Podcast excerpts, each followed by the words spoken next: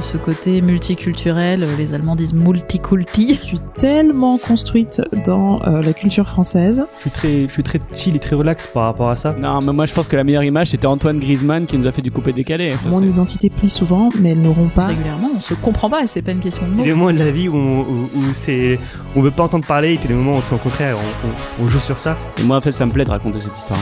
Petit bleu et petit jaune, une tache bleue et une tache jaune qui deviennent amis, sauf qu'ils deviennent tellement amis qu'ils deviennent verts.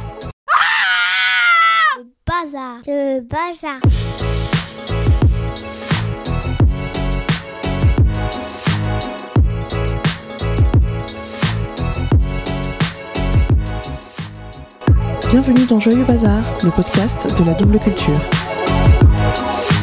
Nous sommes de plus en plus nombreux, et c'est pas près de s'arrêter, à naviguer dans les eaux à la fois périlleuses et délicieuses de l'identité multiculturelle.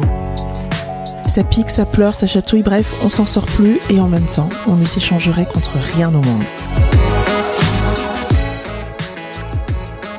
Je m'appelle Alexia Sena, je suis française et je suis camerounaise. Un peu plus, un peu moins selon les moments. Et je m'intéresse à la manière dont on devient soi dans tout ce bazar qu'est la double culture. Qu'est-ce qu'on peut transmettre, comment les autres nous perçoivent, quel impact sur nos choix de vie? C'est ce que je vous propose d'écouter et d'explorer ensemble, un mercredi sur deux, grâce à des invités qui partagent avec nous leurs expériences de vie.